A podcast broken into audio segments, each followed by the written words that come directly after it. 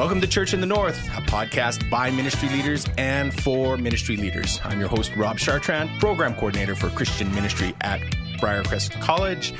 And I'm joined in the studio this morning with my co host, Geoff Dresser, assistant professor of worship arts. Welcome, Geoff. Hey, Rob.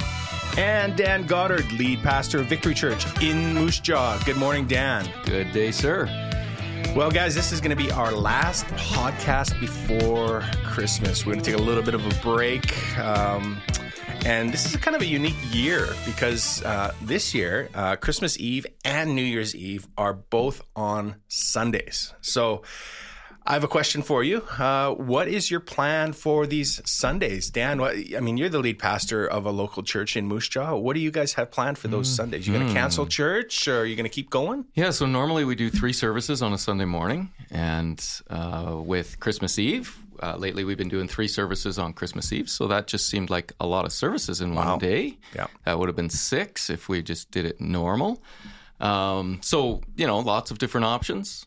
Uh, and of course, we considered just not doing a morning service. That mm-hmm. would be, you know, definitely the nicest for our teams. But um, our church reaches a lot of people who are lonely, um, who struggle in various parts of life. And for us, the idea of just not doing a service uh, just doesn't seem mm-hmm. like that makes any sense. If, yeah. if that's our heart is to care for those folks. Yeah.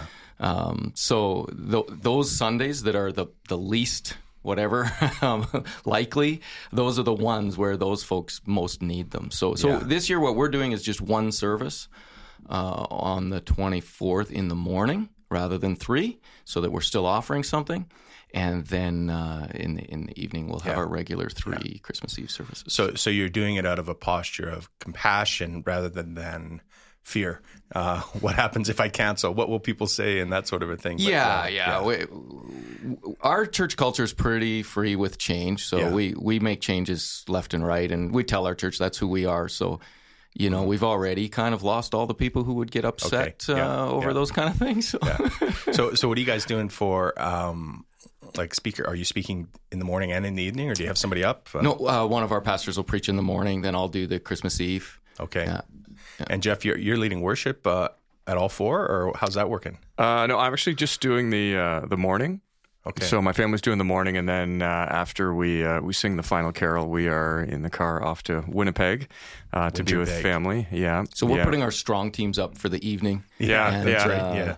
yeah. So and we we do have, and I've talked to other worship pastors who have the same thing, and it is because there's so many family things on Christmas Eve. It is not easy to put yeah. you know full teams together. Mm, so we mm. we have a a sort of a tag team conglomerate of of different groups of people doing different parts and different services. But oh, so um, every service won't be the same. Uh, same programming, like same yeah, same carols and, and yeah. same uh, programming that, but there'll be different uh, different volunteers. And so some of the volunteers can do all three services, but others can only do one or two. So we're we're uh, just patching it all together to uh, to wow. make it work. But wow. it is uh, a bit of a bit of a challenge. Yeah, I think I told you guys about my daughter's church, uh, where she's a, the youth pastor, one of the youth pastors in, in Edmonton at Beulah, and they do seven Christmas Eve services, yeah. like seven. It's Amazing. a full day, like yeah. back to back, empty the parking lot, fill the parking lot, kind of thing. Because like so many, it's such a high production. A lot of community right. people, people come, and she she's the host, so she has to be there every time and the band's there for all seven of them the same band and yeah. her husband's in the band right so it's like a full on commitment sure of practice that week and then to perform or, or to lead uh, so. well by that seventh service they should know what they're doing i think yeah i hope they have it figured out yeah so they're um yeah, they're not, they not they're not coming home for Christmas. They already came home for Christmas uh, two weeks ago, right? And yeah. we, had, we had a big wedding, and they were hanging out with us. But it's partly it's just because the day of Christmas Day, they're just going to be in their pajamas, wiped out on the couch. They're just going to be so exhausted yeah. because of uh, yeah. There's certain jobs where uh, Christmas is a, is a busier time, right? Yeah. Or can be. Yeah, totally. And uh, church world is is one of those. Yeah, yeah. yeah I always felt that tension on Christmas Eve because my middle son's birthday is Christmas Eve. Oh, right. So I always yeah. had that. I heard the story uh, about that. Yeah, I always had that to juggle as uh, as well. But but I'm a uh, I am firmly, like dogmatically opposed to not having church on a Sunday morning, on, on any Sunday morning. Like you, I think it sends a terrible message if we cancel church on, like, what's more important than, than gathering and worshiping God? And so, yeah, I'm I'm pretty dogmatic about Oh, that. so and if it's wanna just, keep it going. I want to keep it on a on a Sunday morning. Yeah. yeah, like Okay. Christmas morning. I, I mean, I'll just show up with my guitar um, because uh, I mean, like uh, Dan said, there there are there are people without families that uh, that are maybe lonely and and need that. But I also think that once you start, well, it's kind of inconvenient, so let's cancel church. Like, man, we of all people should be should not be doing that. So anyway, I'm going to get off my soapbox Wow. and settle down. Yeah, now, that's okay. strong words from Geoff Dresser. I have a you know more more gracious. I, I understand the churches that uh, uh, do that, but yeah. yeah. Not me. Yeah. Well, he's a worship. Church is a is a worship service. I know that. Yeah. Not the people of God on mission in the world. Um, there you go. if they were burning the temple to the ground, they would still meet in the temple courts in the early church. That's the way they rolled. So obviously, you uh, would not cancel uh, service between Christmas and New Year's. That's you keep that going. No, no. Have you ever and, done and- that? And I would, I mean, where I would have some leeway is it doesn't have to be the same sort of level of production. Maybe don't have kids ministry, or Yeah, I, yeah, I mean, yeah. you can do something different. But I think the door's got to be open. The people have to Hmm. gather and worship. I, I think that th- there are so many excuses in our culture for missing church that, yeah, I just feel like we have to be the champions of. Sunday morning worship is Right. the most important hour of the week. Yeah, yeah. Well, and by church you mean the gathering of the church for worship, public Yeah. worship. Yeah, yeah, That's some convicting preaching there. yeah, yeah. But no, we we didn't. In answer to your question, Yeah. so for the thirty first this year, we have three services. We're Yeah. full on. you got your youth pastor preaching on uh, New Year's Eve. We have a uh, on New Year's Eve morning. It's an associate pastor's preaching. Okay, Yeah, okay. he'll do a great job. yeah, We, yeah. So yeah, there's a joke. Uh, I don't know if it goes around too much, and we, we got to be careful how we say this. But we joke, we joke sometimes that those Sundays that are uh, in between or harder to find people for, we call them Loser Sunday. For uh, so it's like who's who's up on Loser Sunday? right? Well, and part of it, like you, you come off this really big high of Christmas Eve and max turnout, and then all of a sudden you've got one tenth the population there, Sure. and somebody's got to preach it. Yeah, Right, yeah. and so it, I mean, the other way to say that is your A team, your B team, and even Sure. that just seems wrong, No, right? no, how, yeah, how do you? Yeah. Uh, yeah. Well, listen, I was in I was in youth ministry for twelve years, and I preached twelve sermons Yeah. between Christmas and New Year's. Yeah. Um, and I, I would stand up and I'd put my fist in the air at the beginning of the sermon. I'd say, "Youth pastors of the world, unite! Yeah. This is our day. Yeah. Let's preach." No, I did the same when I was a youth pastor. I always got those services, and it, honestly, I was excited about it. You know, Yeah. like a chance to preach. Right? Yeah, it's a learning opportunity. Uh, You know, low risk, um, high opportunity for an emerging leader to be able to preach. So I'm down with that. Uh, I will say though, Geoff, um, in our church plant, we did cancel church a few Sundays between Christmas and, and New Year's. Wow. Yeah. Um, facility though, when you're in rented facilities and you're trying to get a building over the Christmas holidays, it's pretty hard to do. So, um, we were we were okay with that, but we tried to mix it up. We said instead, meet in homes, gather with other people, um, invite people in who aren't part of the community, and worship there. But um, Well, I will pray for you. well, I, I just about uh, Loser Sunday. Um, I, I, I've heard some, you know, some some cynical pastors, certainly not me, uh, talk about you know Easter was the bait, and then the Sunday after Easter was the switch. right.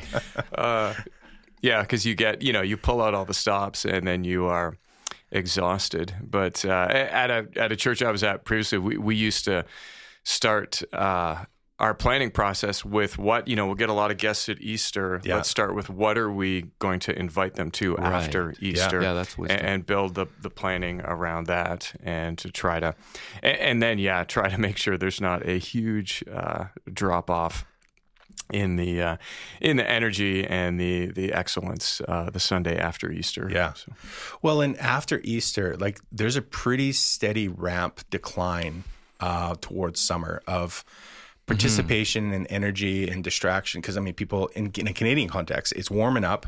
People are getting outside. Uh, they're going to start camping. Baseball season, soccer season, all these things start changing. Um, graduations for high school, all these sorts of things, and and so to try and start something new with momentum after Easter is, I mean, it's really challenging because you're pushing against a lot of forces culturally, right? So, I mean, you got to kind of do your season a little different. Um, so uh, I, I know pastors read a lot of books. I mean, the old adage is true: is that leaders are readers, and it's important for us to stay um, growing. Uh, and a book is a great way to do it. So, you guys read a lot of books. I I, I know. Um, I there's a great book I read recently, a, a novel called Mountaintop, uh, written mm. by um, makes a great stocking stuffer, written by Geoff Dresser. Uh, but do you guys have any book recommends uh, of maybe a book that you've read this last year that you thought would be uh, inspiring or encouraging or helpful to our listeners? Dan, any anything come on top of mind? I know you read a lot of books. Yeah, I love classics, so that'd be sort of if you find any book written 100 years ago that's still relevant and still good. Mm. So, uh, Humility by Andrew Murray is one that I'm pushing right now. Actually, I'm mm. having our staff read, and uh, yeah. it's fantastic. Um, anything by John Stott, anything by Tozer, actually. Mm. So, Pursuit of God by Tozer, I read every year. Hmm. It's definitely okay on my top. So, yeah. classics for me. You read and, it every year? Yeah. Okay. Yeah. Wow. And, um, yeah. Recently I read, and, and this one I would sort of put with a grain of salt. I think some of the best books are ones that are the right book for that season of your life. Hmm. So I've had a book on the on the docket for probably 20 years. I've been looking at thinking, I'm going to read this someday. It's called The Imitation of Christ by Thomas Kempis. Hmm. It's really old. And I just read it this year on a on a holiday season. It was perfect for me in that season. So yeah, but not necessarily everybody in, in that season. And then my favorite modern guy right now is a guy named Dane Ortlund. Mm. So he's a theologian pastor, yeah. and he's written a book called Gentle and Lowly, and uh, another one called Deeper. But if you start with Gentle and Lowly, I think it's fantastic. Okay, top notch.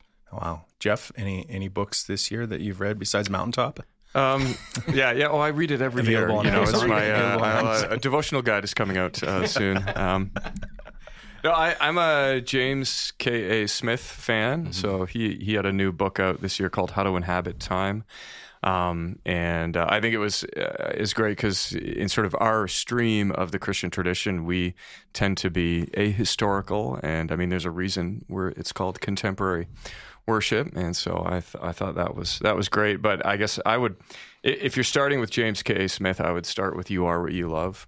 Right. And um, you can get into desiring the kingdom and imagining the kingdom. So Wow. Wow. Some pretty heavy reading. Yeah. yeah. Well, because the book I was going to recommend was James K. A. Smith's Desiring the Kingdom. Oh, yeah. Nice. Man. Wow. Like we should be pen pals or something. Yeah, yeah. It's amazing. Well, then I can't believe, like, it's all about like how habit forms you. So I can't believe your church is canceling Sunday morning, man. He's still on this. Well, we're developing missional habits. And um, yeah, and we don't call Sunday morning church. We call ourselves the church. Uh, Sunday morning is just a service and the gathering of the church. He's fighting back. all right. Well, he's grasping at straws, man. Talk is so, cheap. So I read this a while ago, um, but I, I picked it up again this year. And it's interesting to read it from the perspective of a professor as opposed to from the perspective of a pastor okay. because it's all about pedagogy of desire. So, I mean, we, we talk about teaching worldview to people, but what we don't often teach is training people's loves right. and their desires and and that that should be central especially as followers of Christ and so it's really reframed my thinking even of in the classroom mm-hmm. um, so I teach a class on church but um, am I just teaching them about the church or should I also be teaching them to love the church as Christ loves the church? Um, am I teaching them just about Jesus or teaching about how do I train my loves for Jesus? So, yeah, it's been a it's been a, a really good, thoughtful, formative book for me. So, I recommend anything by James Smith um, for sure. Yes. Well, hey, uh, our time is almost gone, so let's talk about our guest this week. It is Phil Houston. He is the lead pastor of Park Avenue Bible Church in Melfort, Saskatchewan. And uh, we're going to be talking about what he had to both learn and unlearn uh, when he started pastoring a rural church. And so we get into that. We talk about rural church. Uh, Melfort, Saskatchewan, of course, mm. if, if, people don't know, is, is it's pretty rural. I mean, it's a, it's a little bit larger as far as rural communities go, but uh, it's a rural context. And I do ask him the question why should anybody consider pastoring in a rural church? So he's got a lot to say about that. And I hope our listeners find it helpful. So, guys, thanks for joining me uh, this morning. Appreciate you coming in. Thank you. Thanks, Rob. Well, we're uh, so excited to have Phil Houston, lead pastor, Park Avenue Bible Church in Melfort, Saskatchewan, here uh, on the podcast. Phil, welcome to Church in the North. Howdy. Good to be here. this is a first time thing for me. I've never done this. So bear with me a little bit. uh, that's great. Uh, hey, listen, uh, let's, let's, uh, talk a little bit about your journey. Um, you are in Melfort, sure. Saskatchewan. It is less than 10,000. Is that right? Smaller community? Yeah. Yeah. Like, um, I'd say, I'd say 6,000. It's always give okay. or take around here. There's always people coming and going. Okay. Well, tell us a bit about your, uh, your journey getting to Melfort. How'd you end up pastoring there? Uh, uh, well, I started pastoring in 2003 in Swift mm-hmm. Current, mm-hmm. Saskatchewan. Um, actually, I, I did some education at Briarcrest and then uh, got kind of picked off the bench, I guess, and like just didn't finish the degree. Went out to uh, Swift Current, pastored there for six wow. years. Uh, the Lord led us to Stony Plain, where I pastored for another three years. Those were both uh, youth or associate pastor kind of yeah. appointments, and then uh, and then we were led to Melfort, and we've been here for this is our 11th year now. So really like Jesus led us here. There's no way I would have picked Melfort ever. Wow. Okay. And and did you start in the lead pastor position? I know we're going to get into Never. that a little bit. No. I took some actually I I took my education at Briarcrest to be a senior pastor, but the Lord had different plans and so I was mm. a youth pastor for about 16 years before I started uh, doing uh, lead pastor stuff. Okay. Okay. Uh, well, tell us a bit about Melfort. For those who don't know, I mean, we have listeners from all across the country. So give us a bird's eye view of your town. Okay. Um, so it's a town of about 6,000, like we said. It's located, um, whenever you're in small town Saskatchewan, you always locate it via Regina or Saskatoon. So people right. have a relative idea. So yeah. we're three hours north of Regina um, about straight as the crow flies, honestly. And then, but if you go over to Saskatoon, we're about an hour and a half north and east of there. So between oh, wow. Tisdale yeah. and Prince Albert, um, it's yeah, that's kind of the location. It's a a bigger center for Saskatchewan, yeah. like we yeah. call it Saskatchewan city or whatever. Yeah. Uh, nothing like Moose Jaw where you guys are, but whatever. Mm-hmm. Um, but really, it's a farming community at heart. All the coffee shops, fast food places are full of farmers catching up on uh, like who bought what and speculations on crop like crop prices, land prices, what that guy's going to finally do with that thing yeah. that he bought too long ago, all that kind of stuff. And three uh, three elementary schools, one high school, and like seventeen churches or something. Wow. Wow. Yeah, I think the no, Canadian so the Canadian uh, threshold for a city is ten thousand, which I mean in America I think it's much much oh. larger than that. Oh, um, oh, absolutely. Yeah. What what, what do people do for fun in Melfort? Like, what's uh, what's the yeah, it's weird. Like it's weird that you mentioned that because like the the slogan for Melfort, you know, like towns have slogans. Yeah. This slogan is play. Um, so they pumped a lot of my tax money, our tax money yeah. into like fun stuff. So like there's like a like a quarter million dollar skate park and there's a wow. pile like there's a lot of hockey going on here they uh, they go to great effort to to create spaces for people to have fun in they they mm. pour a rink for the community they have a fire pit going there's like lots so there's lots of stuff to do uh, and then like that's kind of in town but really like the big thing here is camping, hunting, fishing, mm, quadding, yeah. snowmobiling. Like we we are like a huge hub for snowmobiling between us and the, just as you go north, there's a huge forest up there. So there's yeah. like a huge uh, like dirt biking, motorcycling, outdoor sports kind of a vibe going okay. on. Uh, and then, of course, there's a lot of lakes. Everyone goes to the lake. Once summer hits, people are just gone. You don't even expect wow. to see them. So, so it's kind of like an outdoor paradise, surrounded by farmers' field, but real close to the tree line, kind of thing. Yeah, very close. Yeah. In fact, only an hour north of here, you start getting paid to live here um, by the okay. government. Yeah. Wow. Okay. Um, so tell us a little bit about your church. Uh, t- tell us about uh, Park Avenue Bible Church in Melfort, Saskatchewan. Uh, okay. How you describe it to us, and maybe give us a what's it known for? Yeah, this is like a, this is a harder one to to think about just because I don't want to sound like I'm bragging. This is kind of weird, but hopefully it doesn't come across that way. But we'll just say thanks be to God because yeah. of this. This is who we are. there we go. Yeah. Thank you. Yes. Yeah. Thanks be to God. We are a church of about 180. Um, yeah. I'm really proud to be a part of my church. I, I love my church. I would say mm. that there, our major strengths are uh, discipleship focus, prayer, and relationships within the church.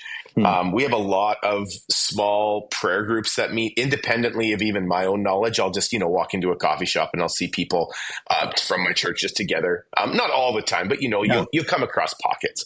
Yeah. Uh, we have about a and ten between kids, adults, and others uh, plugged into small groups, what we call house churches. Mm-hmm. Um, they meet on a weekly basis to eat together, pray together, serve together, discuss yeah. the Word of God. That's uh, like a sermon based kind of thing. Um, we have a we have a prayer coordinator named Karina who is um, incredibly devoted to what she does.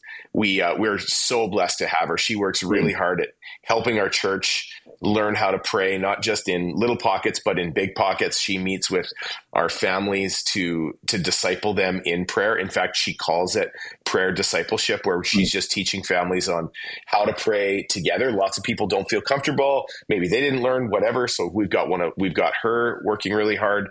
Uh, we have a great staff. We have a great elders group. Uh, and we we enjoy a pretty tight fellowship as a group. Um, okay. Our host church network obviously um, is furthers that and and the discipleship groups that we have meet together once a week. Uh, beyond that we try to eat together like as a big church potluck stuff. I don't know okay. if churches do that anymore. Like covid killed that obviously but we brought it back pretty quick. Yeah. um, and then we try to do a social event once a month as well. Um, we just really push the the like one of our we have a bunch of church goals on our wall. And one of the big ones that actually i read them again i was like man i really like you love and unity. That's that's mm-hmm. really what our our goal is. And i think because it's been a goal for a number of years we're starting to see some fruit from that. Mm. we're starting to see a lot more. This is a family talk not just coming yeah. from the leadership but yeah. coming from uh, you know the regular joe in the pew. Yeah. Yeah. Wow that's fascinating. Like, and and i think in a smaller community i mean you, you couldn't survive without that value of love and unity. Like, not at all. pretty significant. Mm-hmm um, yeah. for, for, you for you guys. I was just doing the math in my head, and so you know, if you got about 180 in your church and your community is about 6,000, like that's almost two and a half percent, almost three percent of the mm-hmm. community is part of your church. Um, so you must bump into people all the time all the time. Yeah. And and any any rural church pastor is going to say that like that you just mm. see your people everywhere. And that's it's a huge blessing. It makes getting to places on time kind of hard um, or or you have to be kind of rude because we actually do love meeting each other in the grocery store talking with one another. Um, yeah. you know like one of the things that you t- you said what is park known for? Um, I think one of the things that our church is beginning to get known for is a desire to work with other churches in town. That's one mm. thing that we're really pushing hard with our people because again, like, you know, and everyone listening to this podcast would agree the church is supposed to be one. And we're yeah. really pushing that. Like, let's work with other churches. Let's mm. stop like stop dividing over silly things. Like there are things yeah. you need to divide over, but they're not often as you know, they're they're not really I don't know how to say this like quite well, but I don't think there is as many reasons to uh, divide as there are to get together. Hmm. Yeah, that's good. That's good. Well, you Melfort is obviously a different community than say Stony Plain, Alberta, where you were before that. Um, mm-hmm. You know, what was it? What were some of the noticeable differences that you found pastoring in each of those communities? Hmm. Um, there's a big difference in pace at okay. least at first when I noticed, uh, you know, you, you go from a from Stony Plain, which is a bedroom community, to Edmonton, yeah. and it's very busy. There's more cars on the highway there than there are in the whole town of where I live now. So lots you know, trucks, there's dude. a Oh yeah, like trucks lots everywhere. of trucks, lots of here. Like there's trucks, but they're semis and grain trucks. They're not. Yeah. I mean, there are lots of pickups too. Yeah. But so yeah, there's a bit of a difference in pace. Um, you know, and, and I'd say pre post COVID, maybe there was a bit of a difference. Although lately, especially around here after COVID, people are pretty driven to become a lot busier. Mm. Um, you know, they they want to. They, are just filling up their lives like crazy. So yeah. pace is obviously a, a, big deal. There's yeah. that would be the most discernible difference, I would think. Yeah. Are, are the seasonal rhythms a little bit different? Oh, like I mean, being in a farming community Like, oh yeah, like I love so my roots, not my roots, but I married a farm girl. So okay. when after I got to know Jess and started dating her, then I got sucked into those seasonal rhythms a lot more. And and here and now it's it's absolutely like that. It it used you know summer is extremely slow. No mm. one's doing anything. Everyone's yeah. gone to the lake. Uh, and then fall comes and it's pedal to the metal. You still don't see people. You just see machines and people right. are, you know, if you want to talk to someone, you got to talk to them in the combine. Um, yeah. Spring is seeding. Uh, yeah. and and so yeah, spring and fall are extremely busy. Summer and winter are like the times when probably the most effective ministry happens in that summer. I've got so much time to plan because uh, no one's around, and no one even people are kind of surprised that I even work.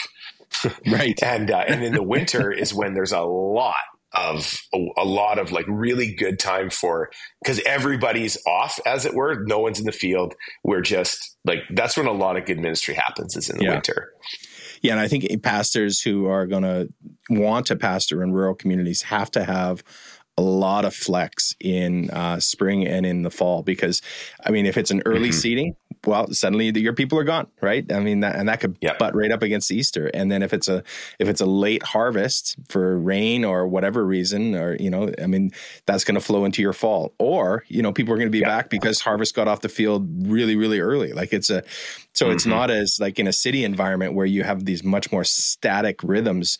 There's there's a lot of flex that you got to have in your system uh, within within farming. Uh, well, you know, pastoring yeah. in rural. Yeah, and it, and you get used to it. Like you, you get yeah. used to having everything is kind of like if this then this, if that then that, and because it's just our seasons and rhythms, no one really minds that. Like it, it yeah. would be easy for a routine guy to go like, I hate this, but we don't. Thankfully, haven't gotten there yet. Anyway. Yeah, yeah, yeah. You get you get like you said, you get used to it, and you just kind of fit mm-hmm. right in. Because every if everybody's doing it, then it's not a problem because it's not wrecking anybody's calendar. Right. Everybody's kind of on the same calendar.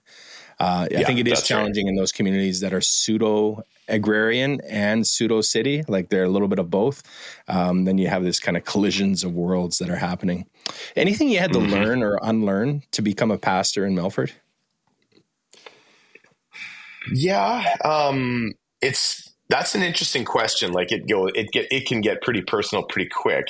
Um, mm-hmm. and we can get into that later if you want. But as far as learning and unlearning, um, yeah, like I, I probably learned. Well, I guess I don't know how how personal do we get here. as personal like, as you want. okay, well, let's go with this. I learned some some unhealthy ministry practices in Swift mm. Current and Stony Plain, mm. and I needed to, in order for me to actually be a pastor and the Lord be approving of my ministry, I had to unlearn a lot of the stuff that I did learn, uh, not because of Melfort, but because of me.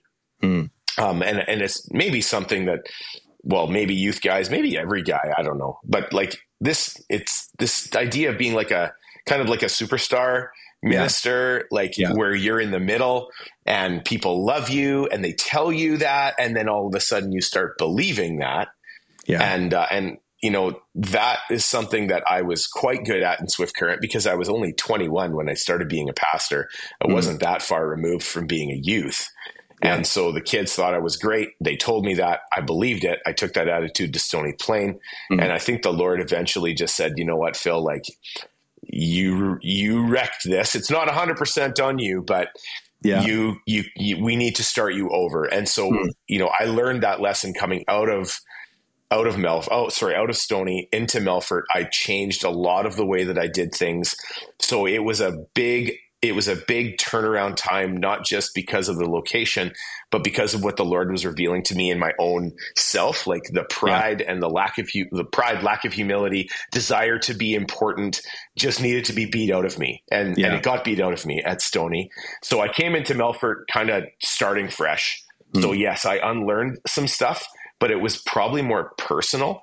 I was yeah. actually a decent, I was pretty good at what I did, but that was the problem. And so I needed to kind of take myself out and learn how to equip the saints, not just do it myself. That's the yeah. biggest unlearning that I did was hmm. Phil, don't do this. Like you're not helping anyone by doing it all. Equip them to do it and it'll be fine. And that's kind of what I've been learning. Yeah. Well, I mean, and I, I would minimize that lesson. I mean, that's the that lesson is at the heart of pastoral ministry, which is you know yeah. you're not all that. You're you're uh, you're not the hero of the story. Jesus is the hero of the story, and um, yeah, you know, I, and I think pastors throughout history have always probably wrestled with that a little bit in in certain aspects. But mm-hmm.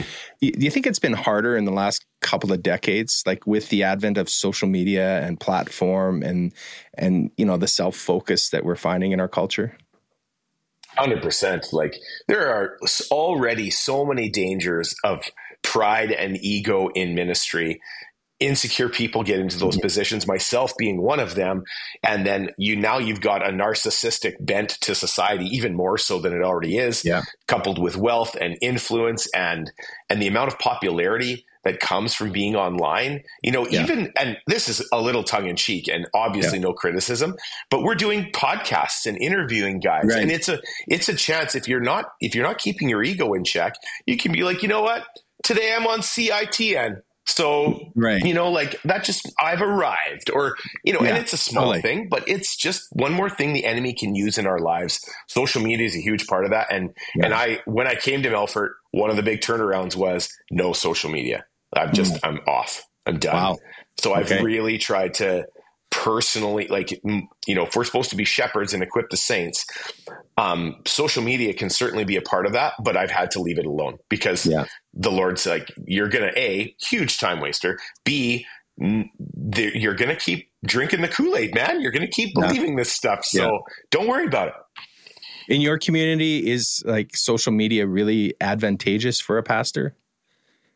Like, for I, I, I probably could be, yeah. but I'm I'm like we have a, we only have 180 people. It's mm-hmm. not that many, and so because like like I said, equipping the saints is one of my one of my total one of my mandates from the spirit i just say you know what elders let's get to know our people so hmm. we split our church up into like 15 families each every family has an elder every elder keeps track of those families how they're doing it wow. and i'm in that mix too so hmm. we just we we want to try to take shepherding as far and as serious as possible. Wow. How social of you That's crazy. Well, okay, right, so, but it's re, it's face to face stuff. That's yeah, what's important. Yeah, it's totally, it's totally. not the like we we do have we have some social media. We use like a clear. stream. I don't know if you know what Clearstream is, but it's basically just texting. So we okay. just send out a message. Hey, you know, see you at church on Sunday, or hey, whatever. we'll, we're doing this, but it's not a um we and, and our secretary runs a Facebook account, but it's she's not tech savvy either, and she'll never listen to this. But if she does, you know, you know who you know, Laura Lynn. We're not tech savvy. It's fine. She's in her lane. That's all. Stay yes. in your lane. Yeah, that's okay. Yeah, yeah. And, and our lane is shepherding, and and we want to do that face to face or by voice if we can. Yeah. So so you started uh, lead pastoring there in 2019. I mean, that's, that's right. within a year you got hit by COVID. I mean, not a great time to start yeah. a new role. So um, no. let's talk about that a little bit. What what challenges uh, did you face? I mean, you're the new lead pastor during COVID. Yeah. Oh man. Um, like you're, you're right. It wasn't a great time to start a new role. And I'm really grateful for, like you said, thanks be to God for the grace that He gave to me and my elders. Because, like everyone else, we were scrambling to figure out what to do technologically and and yeah. what does it mean to practically flesh out what submitting to the government means. And uh, and I'm I was and and still am really proud of uh, the way that our church handled that. I feel personally like with God's help, we we nailed the challenge of COVID. Mm. We all hated it. It was terrible. Right. Um, but we were united and we were able to stay strong in ministry and in love for one another through it. And we never experienced a lot of like a lot of pastors went through a real split in their congregation and yeah. people were going one way and going the other way and following online preachers and and like we had maybe one or two but nothing like what we could have had mm. and that was just such a blessing we were really wow. glad for that yeah yeah yeah and some we of our listeners, challenges that we were facing but yeah ahead, some sorry. of our listeners might think, well, that's just because you're in a rural community. But no, actually, in rural communities, there's been a lot of churn in churches. Like, so, mm-hmm. um, you know, you can, you know, kind of like 30% of your population turned over in, in a course of a year. Um, yeah. And, and I can tell you that that did happen in our church, but it was interesting because of the, the timing and the dynamic. Like, yeah. we had, we realized that after COVID, that we yeah. had a whole bunch of like decompression issues that some had to do with COVID, but most had to do with the pastoral transition. Uh, so, yeah. like, yeah, many pastors face that when they drop into a new church. People realize, oh, you're not quite the guy I thought you were. And and so they and then they move on, right? Or they yeah. they yeah. they just can't get in line with the current leader's vision. Um, and so actually in the last year, we've lost 40 people, probably because they never got a chance to to do what they would have done in a normal pastoral transition. They didn't, right. where are you going to go? No one's going anywhere. So it was extremely emotionally, spiritually difficult, mm. heartbreaking. Yeah. Um, and it, you know, it's that's been about November now. So it's been probably about 10 months and it's kind of like, it's kind of mm. scabbed over and healed up. But yeah, it, I, I almost would do another year of COVID rather than do what I just did over the wow. last year. Yeah. So it's yeah. not like we're we're devoid of issues. We just deferred our issues. Mm. Yeah. Yeah. Well, and and yeah, COVID can do that, right? It can be a, a bit of a buffer mm-hmm. for some churches, mm-hmm. um, or a magnifier. Like it, those issues yeah. that were kind of untouched suddenly just get brought right into the front uh, because of the what was happening. I definitely think that's what happened. Okay. Yeah. yeah. Hmm. So, um, any other challenges you faced as a new lead pastor during COVID? Mm, during COVID, you know, we just tried to like we love and unity thing. It, the big yeah. challenge was just trying to keep those groups, our, our home groups together. In fact, our whole small group movement came out of the fact that we were just meeting in house churches for, for COVID. So we, uh, we divided everybody up and then we were all meeting in homes and that was fine. And then the government you know like would change the rules based on caseload based on this based on that. Oh, so man. really the big challenge was how do we keep these house churches in how do we keep their integrity and still follow the government's the government's rule that was the big challenge yeah you know when you said that i almost my gut went oh like i had um, like a mini panic attack just remembering those days of pastoring through covid and everything shifting oh. all the time and uh, and the word pivot, which we no longer use. It's no longer in our vernacular, but we're always pivoting every yeah. every oh. same thing with unprecedented. Yes, unprecedented times. Yes. um, well, let's let's shift gears a little bit. I want to talk about the rural church, sure. and uh, there's sure. a lot of talk in denominations these days about how difficult it is to find rural pastors. Uh, what's your thought on that? What's your take? What do you, why do you think it's so difficult? This is a hard one for me because I love being a rural church pastor. Mm. Like, I love pastoring and I love rural pastoring. So for me, I'm gonna these will be guesses for me. Yeah. Um, but you know, maybe it's def probably the out of being out of the way thing. Um, okay. You know, if especially if you're an urban person, lots of people stay together. They, why would I move out of Calgary, right? My family's yeah. here. Everything that I want is here. I grew up here. Um, so maybe moving away, leaving, leaving your familiar and moving to a place where there really isn't any family. And I've noticed even mm. in Melfort, we lose people a lot, but pe- once they have kids, they come back because their their families here and they need right. help taking care of their kids. Yeah. So maybe there's something to that. Um, compensation amount, you probably aren't going to make as much money in rural area as you are in an urban area. Yeah. Um, there's also a real lack of specialization in mm-hmm. rural churches. Um, you know, we have a lot of there's a lot of things that I do just because it's just me and the associate. So right. like you know, who's going to shovel the driveway on Sunday morning? Well, I guess it's me. Right. Or who's going to do this? Yeah. Well, Phil's there. He works there all the time. So it's going to be him. And so, you know, I do yeah. a lot of stuff that you might get a lot of volunteers to do in an urban setting, especially if it's a bigger church. Um, mm-hmm. So there's a lack of specialization. I'm I'm the worship pastor and the senior pastor, and I do funerals and I do weddings, and you know you just do a lot of stuff, and that's not for everyone. Yeah, yeah. Um, and, and if you don't have those competencies in your congregation, somebody's got to do it. Yeah. And that's it. Like, well, what do we hire you for? Is often, yeah. not often what they I hear, but that's definitely implied. Like, yeah. well, you work here, so aren't you going to do it? Um, you know, like there's also maybe the location is dangerous or unimportant. Prince mm-hmm. Albert, it, one of our AGC churches in Prince Albert, has been looking for a pastor for three years. And PA is a tough place.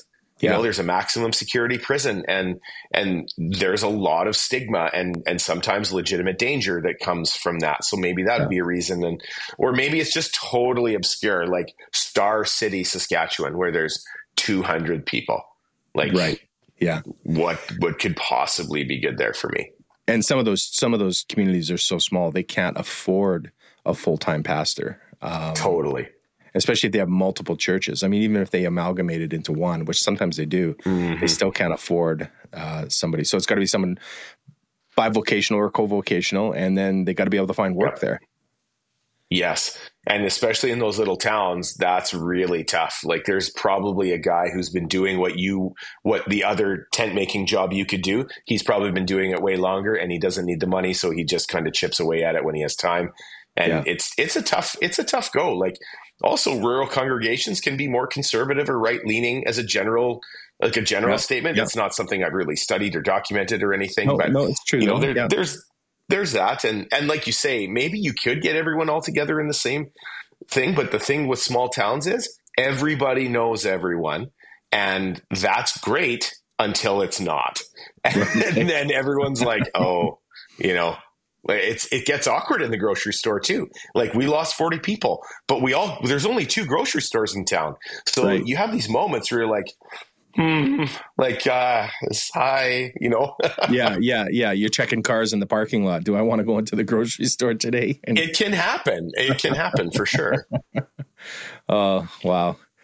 Um I don't know if people know that stuff or that's just something you learn. Um, yeah. Um, but it is, it is really hard to get pastors out here in, in rural areas. Definitely.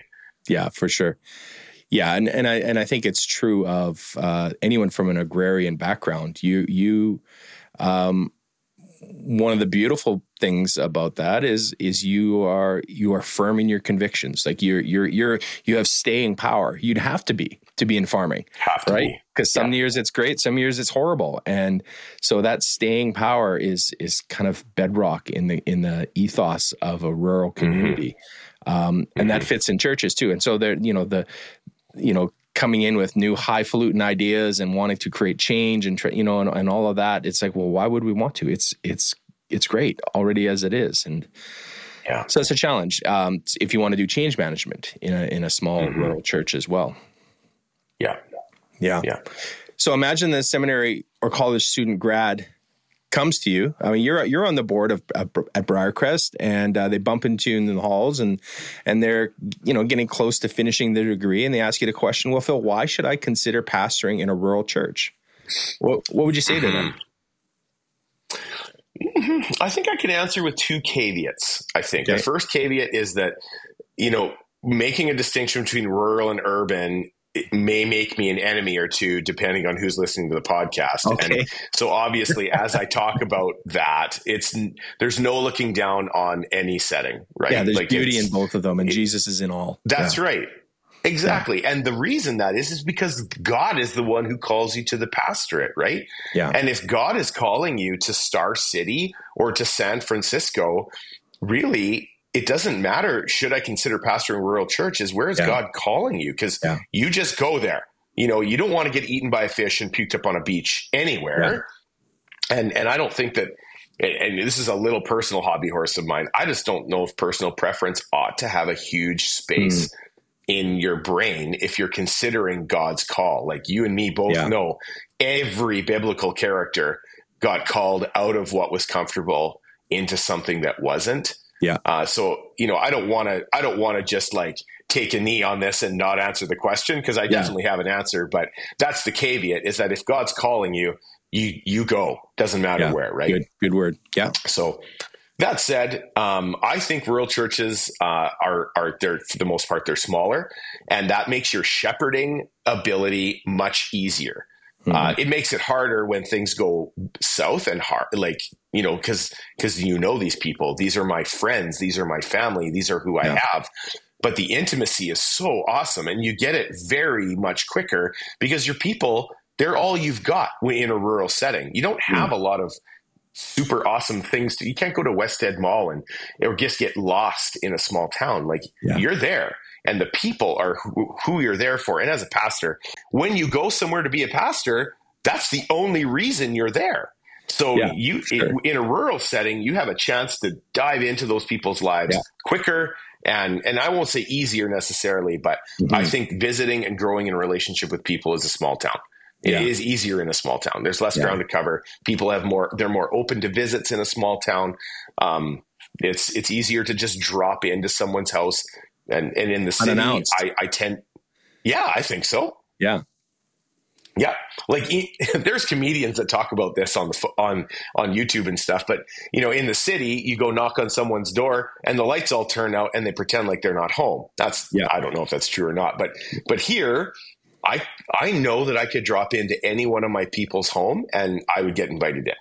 Hmm. And we would be able to sit down and have a, uh, have a visit, unless they're on the way out the door to soccer or something like yeah. that. Yeah. You know, when I, when I so I, I think there's huge personal stuff. Go ahead.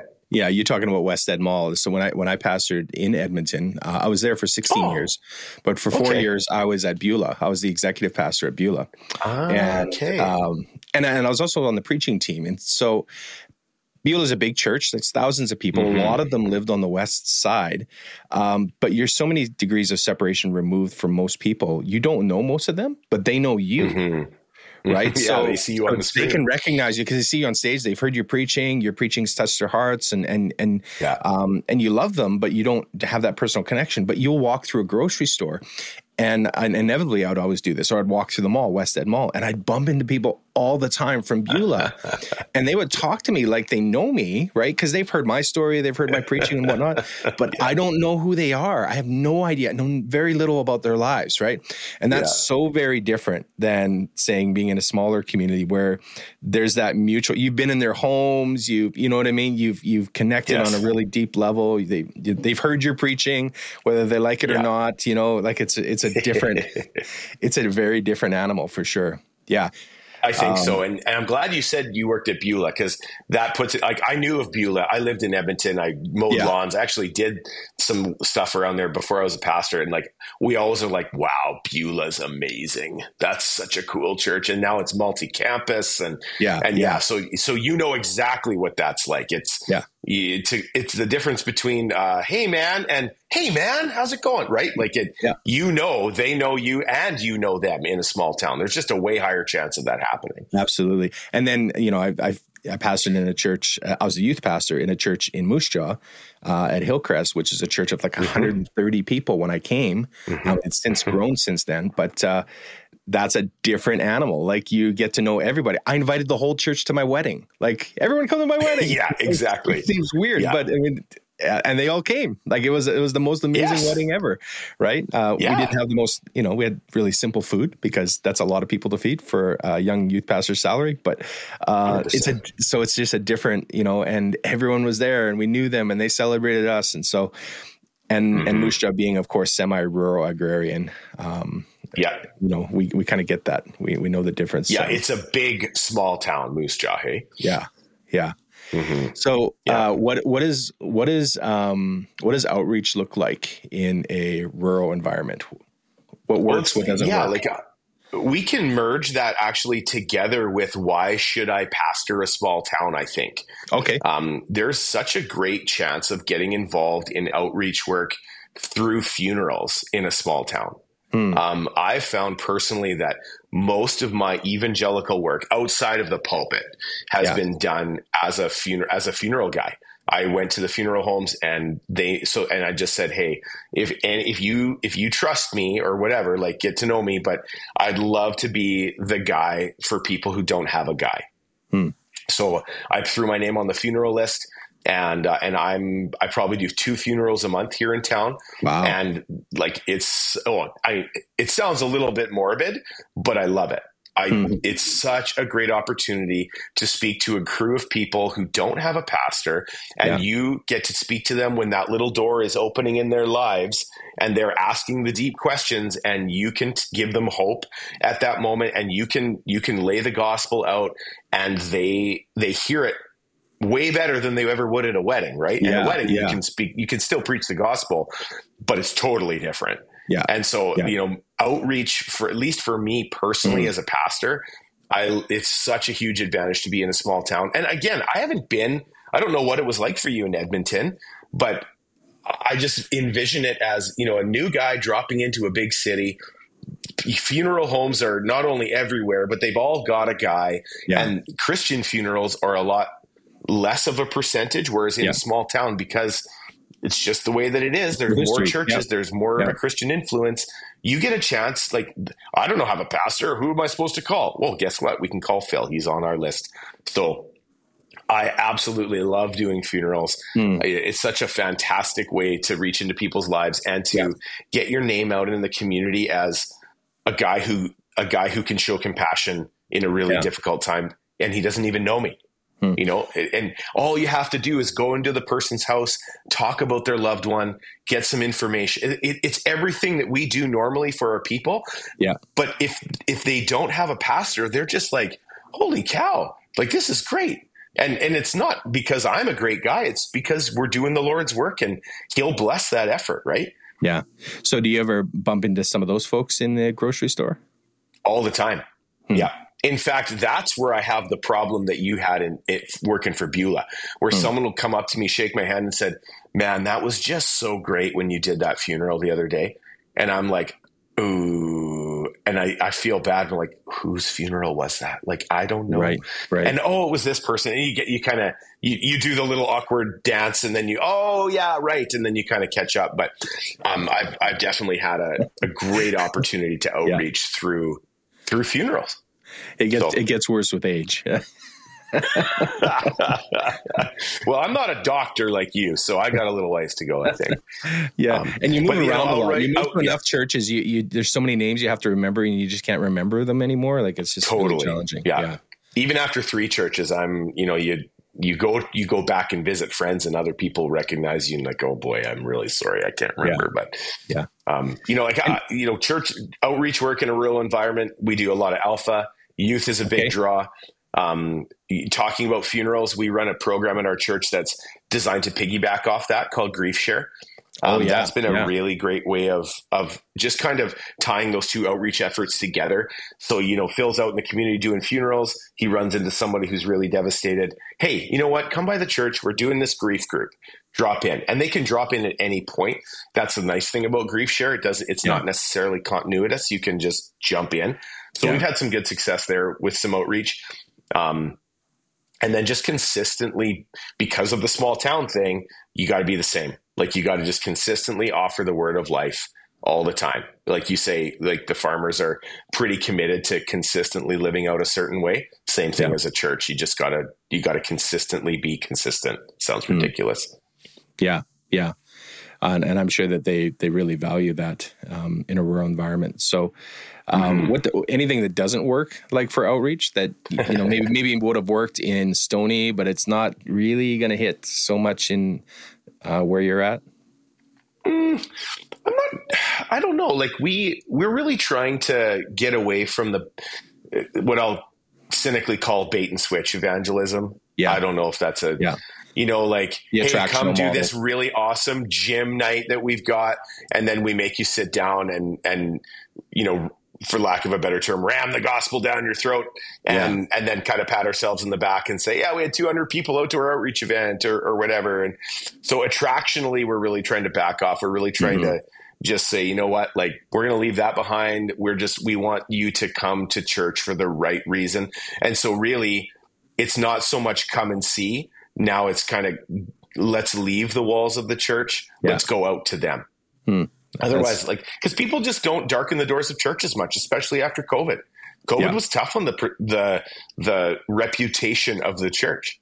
So yeah. we're finding we need to go out of the church now And, yeah. and that's, you know, that's not something that we would have done in Stony or in, in Swift Current. We would have said, come see our awesome stuff. Now we've got to go out. Hmm. Hmm. You know, you, you, you talked about um, the emerging gen just a little bit. Um, let's talk about that a little bit. Uh, how is the church in Melfort reaching emerging generations? I mean, because because uh, what we hear is that a lot of uh, young people they grow up in a small town and they want to go to the city or they want to go and do something else, unless they're coming back to work the farm or something like that. But uh, you do see a bit of a diaspora, a movement of bodies away from small towns towards yeah. big centers. Um, how does that work in your environment uh, with the emerging generations? Is that true? And and if for those who stay, how how are you you know how are you connecting the next gen? Um, yeah, look, we definitely see a lot of people moving. Uh, yeah. Pe- Melfort, we we say like we're sending church, whether we like it mm. or not. People are mm. going to leave. Um, yeah. So we we're really trying to, in, we're we're putting as much effort as we can into um, these uh, like into young adult groups yeah. Uh, we're trying to um sorry my there's a couple of little notifications going onto my watch and now i'm taking it off so it doesn't bother me um yeah like we have an intergenerational push in our church to involve as many age groups as we can mm. uh, we want to we don't want people to get um dis- disillusioned or feel like, well, the church was never a part of my life or whatever. Mm. So we're trying to make sure that we engage as many groups as we can. We want to have a, we do have a young adult group out there. Um, yeah. Those, it's a challenge to work with that demographic because they're, they're, they hop around, they move around a lot. It's, mm. uh, it's a tough one. I've lost yeah. my train of thought. Sorry. Can you? no, that's okay. You know, are you losing um, like the, the, the the reality of the nones and dones? Uh, we see it culturally across the board um, of of more young people, percentage wise, than any other mm-hmm. age cohort. Um, millennials and Gen Z are either done with church or they're done with faith altogether. Um, mm-hmm. Are you guys experiencing that in a rural environment as well? Oh, we definitely have some nones and dones. Yeah. Um, we we they just leave you know some even live down the street from the church. They they came to they came to youth. They actually got married to one another, and and now they just they're just not coming. And right. it, it's sadly it's a really hard group to snag. Yeah. Um, they know enough about the church that they left, and that makes them cynical return to church, mm. especially when it's the church that their parents go to. Yeah, or it's the place where they got hurt. Um, so we just keep consistently like like I said before, like just consistently staying who we are, letting them know like it's actually you know you're going through a journey and you're trying to process some stuff. It's not that we aren't sorry what happened to you but that wasn't a part of the church vision or mm-hmm. goals mm. or anything. We just want to consistently be a loving presence in this community, which includes to you. So they know we're around. They know that that we care about them. We we have our we have people in the church. We we try we try to go we try to work through the closest personal relationship that those guys have. Yeah. So you know whether it's a, a parent or a friend or someone they have a really great relationship with that still comes to our church, we just try to reach out through them rather than like because a cold call from me does nothing. Like I'm really easy to say no to. Yeah, and, yeah. Okay, you know, so we we got to work yeah. at it relationally. Yeah, yeah, yeah. Hi, this is Pastor Phil. Why haven't you been in oh. church? Yeah. I mean, like even even my our people are good at that one. Oh, I've done this and that and the other thing. You're like, oh yeah, okay, yeah. You know, and and I get like not everyone can come every Sunday. That's totally fine. Totally. Like, totally. That's yeah. it's not about Pharisaical gold star get to every single one. It's no. just trying to consistently walk and and have a discipleship relationship with you to to help you go deeper into the Lord Jesus. Yeah. Yeah. Yeah. And that's got to be bridged through relationship as with every other person in the congregation. Can't be just, uh, yeah, cold calling. Wow. Yeah. Yeah. Even in a small yeah. community, that's, yeah. Well, uh, you love what you're doing. You love you love working in this small church and rural environment. I do.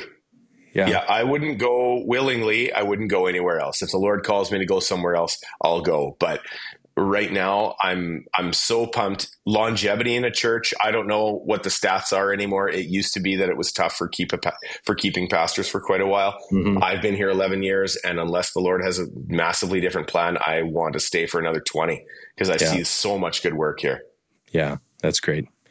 Hey, why don't we end with you uh, giving a word of encouragement to our ministry leaders? Is there something you'd like to share with okay. uh, the other ministry leaders who are out there?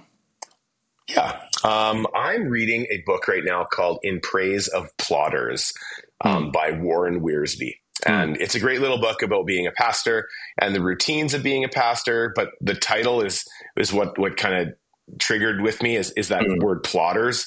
Yeah. Um, we generally don't praise plodders right? Mm. We're driven people. We want to see big numbers. And me, you know, like my ego wants to see big numbers, great worship services, massive progress of the kingdom of God, people like revival, all that stuff. Overnight um, success but, stories. Right. I yeah. desperately, I, I, just, you read those stories and you think, oh, that would be so great. Yeah. And everyone would, and you know, everyone would think, man, Phil's such a great pastor. That's yeah. the ego. Like it just, that wouldn't be good. So I think that God says, you know what, Phil, you're going to be a plodder.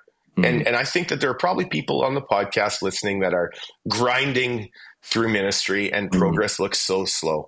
But yeah. just don't give up. Like consistently hold out the word of life. Don't be embittered with your people. We live in a tough place. Like yeah. Canada is a very hard place to be a missionary.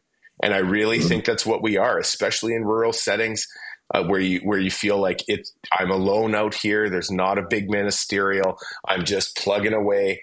But just keep doing that. Sunday's always coming. There's lots of little jobs that you can do. We're in a race. It's a marathon. All those things that we know in our heads hopefully go down to our hearts. And and like I I put on the inside and the outside of my door um 1 Corinthians 15 58 my dear brothers and sisters, be strong and immovable. Always work enthusiastically for the Lord, for you know that nothing you do for the Lord is ever useless. Amen. And I take encouragement from that every single time I walk into my door and out. Yeah. Yeah. Love it, man. Love it. Be a oh, plodder. Yes. I am trying. yeah. yeah. Good. Well, hey, this has been Rich Phil. Thank you so much for uh, being on the podcast. Uh, if people want to check out your church, uh, what's the web URL? Uh, what's your domain? Yeah, it's pabc.ca, like Park Avenue Bible Church.ca. It's just the initials, PABC. Nice. And uh, I'm sure they can contact you through the website as well if they want to reach out. Absolutely. My number's on there, my email's on there for good or bad. And I would love to hear from anybody. I love talking with pastors. That's my favorite. I'm not a pro, but I've been in it for 21 years and there's nothing that I'm going to do other than that until the Lord takes me home. Yeah. Awesome. Well, this has been Rich. Thank you. Awesome. Thanks a lot, right. Rob. Have an excellent yeah. day. Yeah, you too. See ya. You've been listening to the Church of the North podcast, a production of Briarcrest College and Seminary. For more information about the podcast, visit churchinthenorth.ca. To learn more about Briarcrest, visit briarcrest.ca. Thanks for listening, and if you like what you heard today, please share this episode with other ministry leaders.